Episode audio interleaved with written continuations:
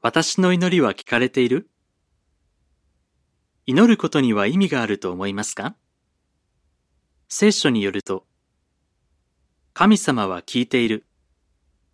エホバはご自分に呼びかけるすべての人の近くにいる。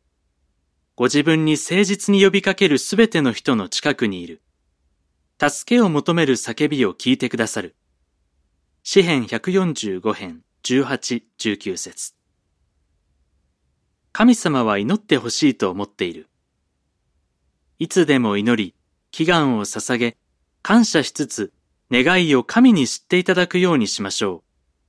フィリピ4章6節神様はあなたを助けたい。心配事をすべて神に委ねましょう。神は優しく気遣ってくださるからです。ペテロ第一五章七節神様は私たちの不安や悩みをよく知っていて、助けたいと思っています。記事の終わり。